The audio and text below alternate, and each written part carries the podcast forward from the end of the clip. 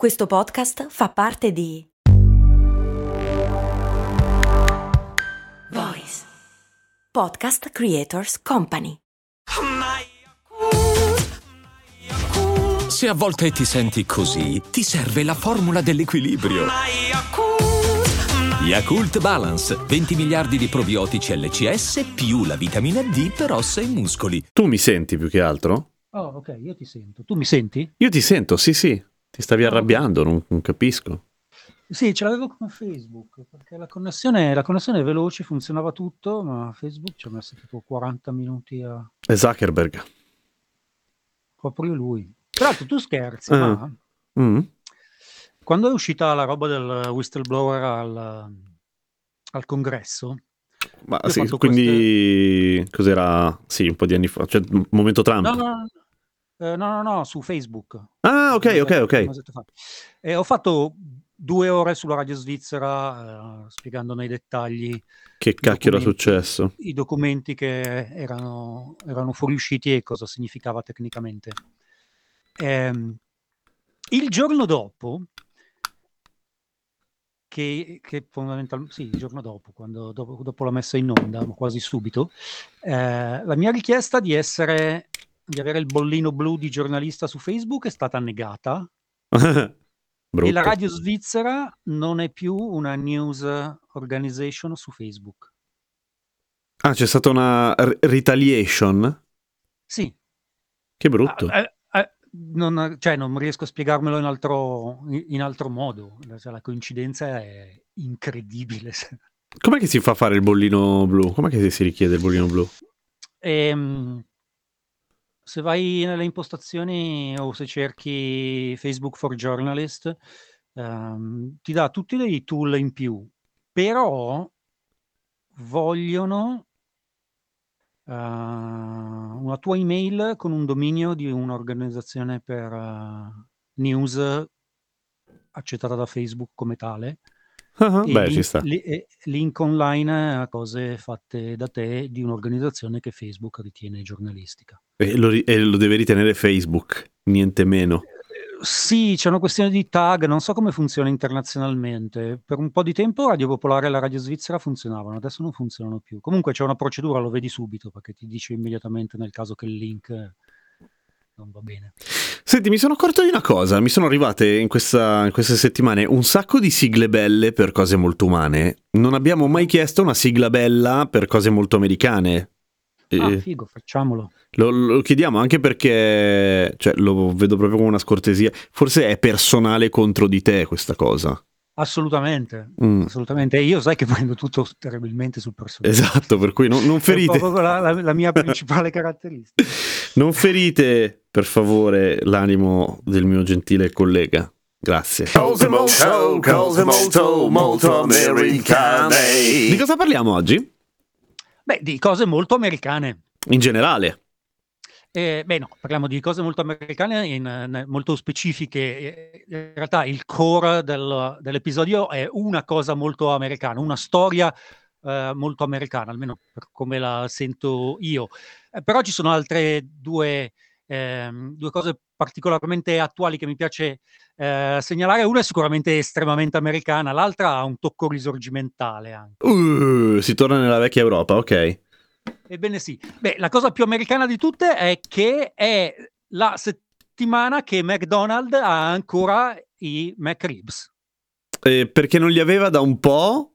I E, McRibs eh, sono diventati mitici e da allora sono stagionali e a sorpresa e la gente organizza dei pullman proprio come nei Simpson e va di stato in stato per prenderseli tutti. A San Francisco sono finite tipo in 25 minuti. e- io faccio. fa- cioè, devono essere buone perché ovviamente sono mo- molto ben progettate, ma è difficile pensare che siano così più buone di delle costolette fatte bene a casa sulla griglia. O sì?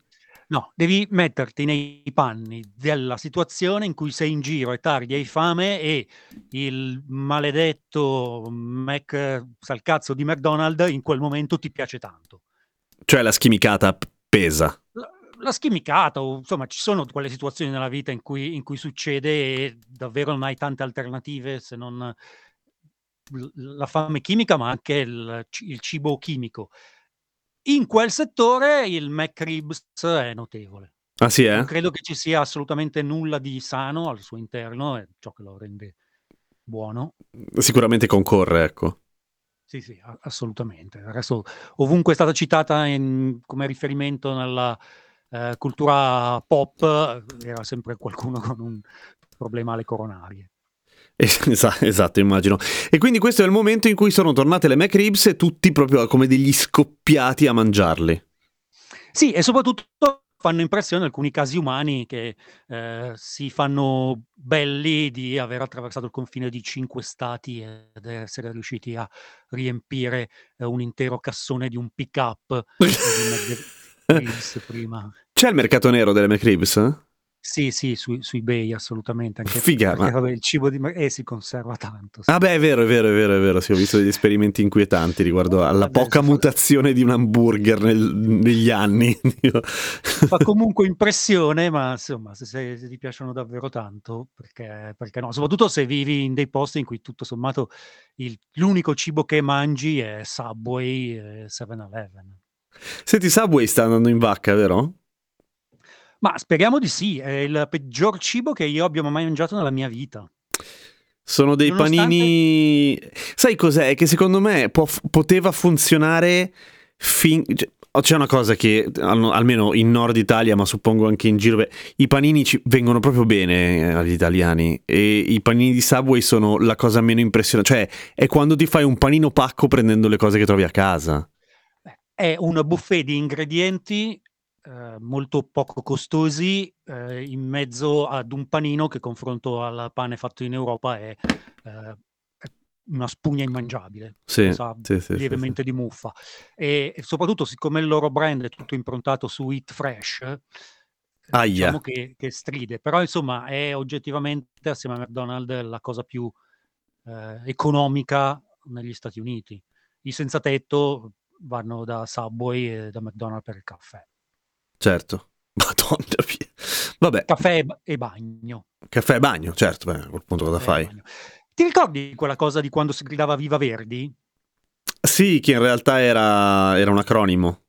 Esatto, viva Vittorio Emanuele Re d'Italia ed era un modo per prendere per il naso gli austriaci che tonti non lo sapevano. E se anche lo sapevano, a qualcuno gliel'avrà detto a un certo punto, dopo anni. Sono, che- sic- sono sicuro che, che lo sapevano. Certo, lo sapevano. Cre- Credo che forse che semplicemente non potevano arrestare uno per dire vida- viva Verdi o forse li arrestavano lo stesso, ma il trucco all'inizio è sembrato intelligente. In ogni caso, il 2 di ottobre c'era una gara della NASCAR, eh, la Talladega Super Speedway in Alabama. Oh, la Talladega Super Speedway, una delle cose più americane che l'America produca, almeno a livello motorsportivo. Grosso modo, sì. Sono le, cor- le corse della NASCAR sono uno dei tratti tipici di certa America, quella dove sono tutti eh, fondamentalmente macismo e motori. Eh, Brandon Brown, un pilota di 28 anni, ha vinto e alla fine della gara c'era come sempre il collegamento con il doppio podio, le interviste, eccetera, e c'erano tutti i tifosi eh, che gridavano eh, qualcosa in coro e il tipo in studio ha detto che cosa stanno gridando? Stanno gridando Let's go Brandon! In realtà stavano chiaramente gridando Fuck Joe Biden! Ah, e, e scusami, il, ehm, vabbè, il fatto che fosse in Alabama rende tutto estremamente, come dire, coerente, ma il, il- il telecronista se l'ha inventato al volo perché è un grande della comunicazione e ha cercato di coprire un po' la, la pezza o no? Sì, il Grande. punto è che adesso tutti i repubblicani vanno in pubblico Oh! in televisione a dire Let's go Brandon, intendendo fuck Joe Biden. Una volta un mio allievo mi ha detto, prof, posso urlare porto la gonna? E ho detto, certo. E lui è uscito dalla- dall'aula, ha aperto la porta eh, e ovviamente con un grande rimbombo ha detto, porto la gonna! E abbiamo riso... No, scusa, io non ho riso perché ero il prof, ovviamente l'ho dovuto rimbrottare. Mi ha fatto molto ridere. È la stessa cosa. Sto, sto lollando anch'io, anche se il tono è professionale come si confà e quindi Certo. non si direbbe. Certo. Fra pochi minuti, dopo tanta pubblicità che dovete ascoltare perché tiene in piedi tutta sta baracca, vi racconto la storia di Cesa Boden. Che nome impietoso. sotto costo 1 euro. Fino all'11 maggio il notebook Lenovo IdeaPad Slim 3 16 GB di RAM con processore Intel Core i5 è tuo a 529 euro perché 1 euro batte forte sempre. Sì, Chester Budin è in effetti un, eh, un nome strano che si presta a eh, parecchio celio, ma la prima regola della radiofonia... eh, Non si ride che dei non nomi, Non mai. si scherza mai, mai, mai sui nomi. Ma magari, Budin, magari, Qu- quanti lo fanno? Ah, quanti lo fanno? Guarda, tutti, ci cascano tutti, a volte Tutti. pure, pure, pure noi due per dire Tutti. poco fa. No, io solo ho detto che è Eh, impietoso, è impietoso, nel senso è impietoso vuol dire che... eh, come si chiama, hai detto? Cesa Budin. Ok, Cessa di nome, cioè, tipo in Italia avrebbe una vita difficile. Sì, però No- non è qui... che mi fa ridere, è proprio... No, no, no, ok, però qui Dick è un nome, quindi... Sì, infatti questa cosa mi... mi- ma la- ne avevamo anche parlato del fatto che quelle cose lì in inglese non, non fanno ridere. Sì, vabbè, ma Perché scusami. sono, sono abituati al cognome che ha anche una funzione, che è una cosa che in Europa si è persa da tempo. Tipo Glover. Sì, eh, i nomi di famiglia che sono legati al mestiere, che è una cosa che c'era un po' dappertutto, però adesso non è più così comune e qui sono invece così tanti ancora che non, non gli scatta nel cervello che Mm, ha mm, mm. significato. Beh, meno male. Torniamo a Cesa Budin, il procuratore generale di San Francisco, giovane procuratore generale di San Francisco, incredibilmente progressista. È stato il primo procuratore della California ad incriminare membri delle forze dell'ordine eh, quando sparano in- ingiustamente alla gente. Quando c'è una ragione, mi auguro, che se no Sì, esageriamo no- dall'altra no- parte. no- certo, non, non a caso. Eh, è stato il procuratore che ha fortemente voluto una politica a San Francisco per cui eh, se rubi merce per un valore inferiore ai mille dollari non ti fai dieci anni di galera, non ti fai la galera, è semplicemente, è semplicemente aver una senso. Eh, una cosa particolarmente importante perché eh, molto spesso eh, le persone che commettono piccoli furti per arrivare a mille dollari ad un 7-Eleven dovrebbero svuotare tre 7-Eleven. sì, esatto. Tra l'altro, curiosamente, eh, un paio di settimane fa, Walgreens, che è una grandissima catena di farmacie, ha annunciato che sta chiudendo sei negozi a San Francisco e ha incolpato il procuratore e questa sua politica perché da quando c'è la politica più gente ruba nei Walgreens e loro non possono perdere così tanti soldi. In realtà è una scusa perché stavano già fallendo, ma in questo modo possono chiedere dei benefici federali. Beh, che figata! Puoi dare la colpa allo Stato perché stai. Che un colpo di culo pazzesco. Sì, sì, insomma, è una politica che, che cercano eh, di perseguire in ogni modo. L'hanno fatto anche, ad esempio, durante il Covid con la cosiddetta eh, eh, hazardous pay, eh, che erano 4 dollari in più all'ora, una sorta di indennità del rischio per chi faceva un, un lavoro rischioso nei supermercati e tante catene di supermercati sull'orlo del fallimento l'hanno presa come scusa per chiudere e non perdere, perdere soldi, anzi avere degli aiuti. Ok. Torniamo a, eh, torniamo a Cesa. Eh, ha chiuso un caso proprio questa settimana contro la Weather Underground. La Weather Underground è una compagnia eh, californiana basata a San Francisco, con sede a San Francisco, fanno un servizio di previsioni del tempo. E ora gli ascoltatori si chiederanno cosa diavolo c'è di particolare nel fatto che il procuratore generale di San Francisco chiude un caso del tutto irrilevante contro una compagnia che si chiama Weather Underground. Eh. È che Weather Underground fa un po' come se in Italia ci fosse una nuova compagnia che si chiama Brigate Rosse. Esatto, perché Weather Underground è un curioso caso di omonimia. Esatto, i Weather Underground. Però posso dire una cosa? Sì. Avevano un nome che non c'entrava un cazzo con quella che era la loro attività, a onor del vero. Arriviamo anche al nome. Ok. I Weather Underground eh, sono nati come Weatherman, l'uomo delle previsioni del tempo, il generale Bernacca. Eh, poi il nome è diventato Weather Underground perché sono dovuti andare underground quando sono stati dichiarati un'organizzazione terroristica nel 1970. Ha Erano senso. connessi con le black, eh, i movimenti delle Black Power e soprattutto con eh, la lotta contro la guerra in eh, Vietnam. Eh, il nome viene da una frase di Bob Dylan nella canzone Subterranean Homesick Blues. eh, non hai bisogno del generale Bernacca per sapere dove soffia il vento. No- non, non citava proprio lui, vero? No, citava u- Ok. il, il il Weatherman. Ok. Previsioni del tempo. Sarebbe stato ha- un colpo incredibile. di 50 anni, il generale eh, Bernacca.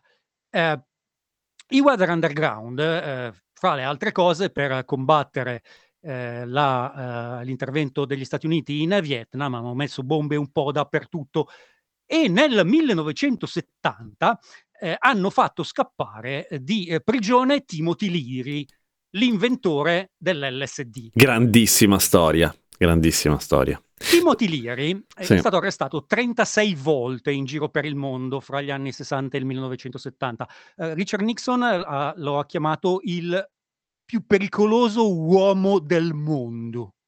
C'è da dire che stava un po' esagerando, eh, secondo molti, però vabbè. Sì, no, certo, ci mancherebbe altro. Secondo me Il ce 20 n'era di più pericolosi, via. Decisamente. Il 21 gennaio del 1970 Timothy Francis Leary è stato condannato a 10 anni di prigione per possesso di marijuana. Mentre era in galera, la Brotherhood of Eternal Love, la fratellanza dell'amore eterno, ha pagato 25.000 dollari. La fratellanza dell'amore eterno era un gruppo eh, che proponeva l'uso degli acidi e dell'LSD eh, per l'amore universale. Ha pagato 25.000 dollari ai Weather Underground per fare scappare Timothy Leary. È vero. E tra l'altro, tipo, l'ha mandato da qualche parte in Medio Oriente? O forse Nord Africa, non mi ricordo. Credo Medio Oriente all'inizio, non mi ricordo nello, Mm. ne- nello specifico. Nel frattempo, eh, i Weather Underground, subito dopo, si sono uniti con eh, la, il Black Liberation Army e con un altro gruppo terroristico RATF. E il 20 ottobre del 1981 hanno cercato di rubare un furgone portavalori. Sono scappati con parte del bottino, 1.600.000 dollari. Hanno ucciso una guardia giurata, sono incappati in un posto di blocco, hanno ucciso due poliziotti, sono stati arrestati tutti Tutti. Tutti. Il, ehm, colui che guidava il furgone, che non ha mai toccato un'arma in vita sua, era membro dei eh, Weather Underground ed è stato condannato eh, con- per tre omicidi semplicemente perché la legge di New York fa sì che chiunque a qualsiasi livello è coinvolto in un omicidio è come se fosse l'esecutore materiale. David Gilbert, per l'appunto, si è preso 75 anni di galera. Il governatore, l'ex governatore dello eh, stato di New York, Cuomo, che si è dovuto dimettere perché è un porco, l'ultimo giorno nel suo ufficio, come un po' tutti da queste parti, aveva delle grazie da sbrigare e ha graziato David Gilbert, che è uscito di galera dopo s- 40 anni di sentenza e non dopo 75 anni. Perché siamo arrivati a David Gilbert che proprio l'altro ieri è uscito di galera dopo essere stato graziato da un porco Già, perché? soli 40 perché David Gilbert aveva un figlio che quando suo padre e sua madre, che era l'altra che guidava il furgone, sono andati in galera, è stato adottato da altri due membri dei Weather Underground a Chicago, è cresciuto ed è diventato il procuratore generale di San Francisco, Cesa Budin. Upsi! Ah! Cavolo, che giro! E non lo so, io quando vedo queste cose qua eh, me ne vado assolutamente a male, perché è davvero un buco del bianconiglio e sembra quasi un po' che negli anni 70 negli Stati Uniti si conoscevano tutti. Che roba, è vero. E Cesa Budin cosa, ah, co- cosa, co- cosa fa di, di bello? Co- come gli vogliono bene a Cesa Budin? Ma in realtà eh, in questo momento San Francisco è spaccata per tanti motivi, nel senso che la popolazione è cambiata tantissimo negli ultimi anni a seguito del boom della Silicon Valley e per la prima volta nella storia della California ci sono stati tan tanti che politicamente non sono esattamente californiani che si sono trasferiti qua e sono diventati demograficamente rilevanti. Ok. Quindi San Francisco, che una volta era una città molto progressista, adesso è divisa fra non è più la San Francisco di una volta e che schifo, c'è troppa puzza di urina, dobbiamo andare via da questo Buco. di fogna, la colpa è di Cesar Budin. Ah, ok, quindi lui fa il parafulmine un po' di tutte...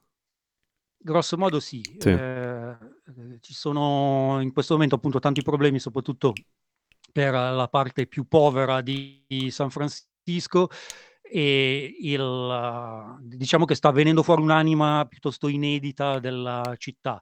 Chi è nato e cresciuto qua, che conosce la storia della città, comunque anche anagrafi- anagraficamente, eh, diciamo che eh, è, è abbastanza normale che ci si, eh, ci si incancrenisca su posizioni sempre più, più reazionarie, anche partendo da un background di quel, di quel tipo. Fa un, fa un certo effetto, nel senso che la situazione dei senza tetto a San Francisco è effettivamente un problema grave, ma è un problema grave soprattutto per i senza tetto e molto spesso le obiezioni progressiste sono non possiamo costruire case a basso costo perché non vogliamo fare i palazzi alti come nelle città brutte. Quindi dicendo questa è una città per ricchi, fondamentalmente. Fondamentalmente sì. Ok. Sai perché poi i Black Panther hanno scaricato Liri? No. Perché hanno scoperto molto dopo che era lui che stava dietro l'LSD e loro sono straight edge. non ci avevano fatto caso fino a quel momento. Ah, ma mica, ma sei tu! E no, allora no, mi spiace. Fantastico. Sì. Beh, del resto il, il mondo delle, di, di, certo attivismo è fatto di coincidenze meravigliose. Ad esempio, um, per motivi del tutto um, casuali, eh, negli anni 70 i sandinisti eh, si allenavano alla guerriglia a San Francisco perché ci sono le colline. Ah, e nessuno notava delle attività bizzarre? Beh, sai, negli Stati Uniti andare in giro con un fucile sulle colline non è così... Sì, effettivamente. Sì, così sì. fuori dal mondo, soprattutto negli anni 70, diciamo. E per questo motivo e per i contatti che i sandinisti hanno avuto eh, con i movimenti, gli altri movimenti di San Francisco, eh, sono eh, fra gli unici movimenti rivoluzionari centro e sudamericani che sin dagli anni 70 sono incredibilmente aperti con la comunità LGBTQI+. Vacanze in Sicilia o in Sardegna. Con i traghetti GNV viaggi in relax, porti tutto quello che vuoi e ottieni super vantaggi. Col nuovo programma Fedeltà MyGNV accumuli punti viaggiando, ricevi un cashback del 20% e tanti sconti a bordo. Non c'è modo più conveniente per andare in vacanza. Scopri i dettagli su gnv.it.